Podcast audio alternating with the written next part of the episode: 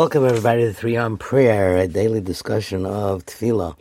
So today is the last day of Hanukkah, and I just, even though I normally say it by Torah on Fridays about the Parsha, but I'd like to just finish off with a little bit, a little discussion of the one of the most famous uh, liturgical songs in the Siddur Ma'oz Tzur. Seems everybody knows it maybe it comes into second after Dayenu and uh, dreidel, dreidel, dreidel. So, what is it saying and what is it talking about? So, basically, Ma'oz Tzur is a song that was composed by somebody named Mordechai, because that's the acrostic, the last stanza, the first three letters, uh, the first three words. Each of the first letters spelled Chazak, be strong, Mordechai, be strong.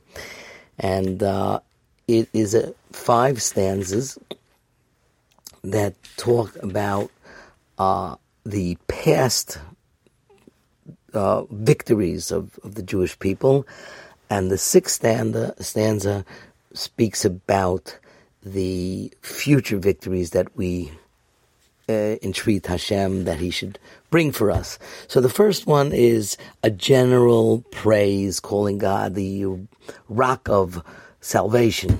Ma'oz Tzur.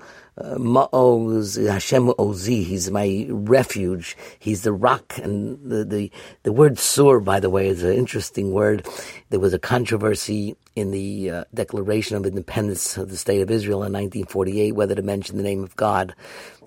The secular Jews did not want it the religious Jews did, and Ben Gurion came up. I think it was Ben Gurion that came up with a uh, quasi compromise saying uh, "B'Shem Tzur Yisrael," the Rock of Israel. So they may have gotten it from the Ma'oz Tzur, even though the the word Tzur is definitely uh, replete in in the Tanakh.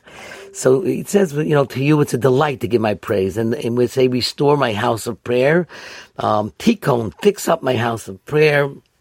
And there we're going to go ahead and offer a Toda. Korban Toda is a korban of, that is a Thanksgiving korban. The first stanza after that, it refers to the story of Paro um, that troubles uh, filled my soul and I had tremendous hardship under the Egyptians. But what happened at the end? Paro, Yordu, Chel Paro, the, the hosts of Paro, all his armies, sank like a stone into the Red Sea.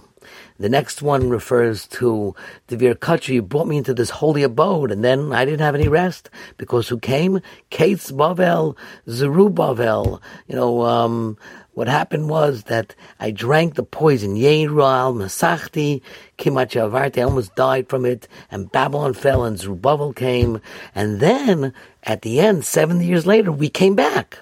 Oh, we came back, but something happened in between. What happened in between is the third stand, the the third or the fourth stanza that the Agagi came, the son of the Hamdasa, that's Haman. He wanted to call, he wanted to uh, cut the barosh. Mordechai is rep, represented as the word barosh. It's a tall tree.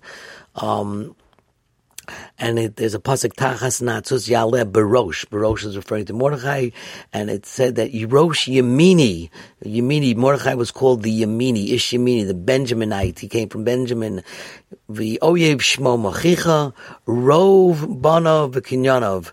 Most of his sons and his uh, belongings you hung on the on the tree. Now, actually, it wasn't most of his sons. There were 210 sons, but uh, I did hear once a Purim Torah that Tosfos asked the question that the the the pole that held those uh, ten sons would not have been big enough to hold ten people. It was only fifty amos, and a man ten people are with a space in between is much larger. So uh, if you look, Tosfos says that they were. I'm not going to say it in English; it's politically incorrect. So it's Tosfos says "ketue rosh hayu." Uh, that they were hung in that manner uh, Kutue Rosh, uh, missing a part of their body, and maybe that's what it means. Most of the sons were hung, but Uh, that I only heard on Purim. The next one is about the very famous one. The Greeks came, Yavanim Nikbatu Alai, and they came, they broke down the walls of my towers and defiled all the oil, but from the remaining flask, Minosar Kankanam Nasanes La Shoshanim. Jews are called Shoshanim. There arose amongst the thorns and that's why we're called roses. And therefore, Bnei Bina, the wise people, made eight days of Hanukkah. And people talk about the word Bnei Bina because the question really is the miracle is only seven days, but there's a certain wisdom and reasons that there are eight days, and that's why it says Bnei Bina. And the final one is Chasof Zeroa Kochecha, bear your holy arm.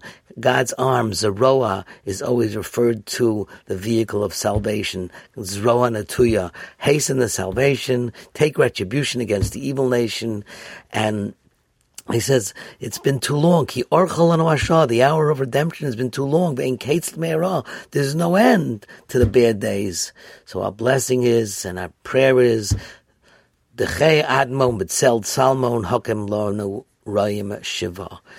take the enemy into the darkness of death and establish for us the seven shepherds. Seven shepherds are referring to the four avos, uh, the three avos. And then, like the Ushpizin, who have Moshe and Aaron and Shlomo and David or Yosef, depending who it is, but the seven shepherds of the Jewish people will God willing resurrect in the times of Mashiach. Amen. Have a good Shabbos.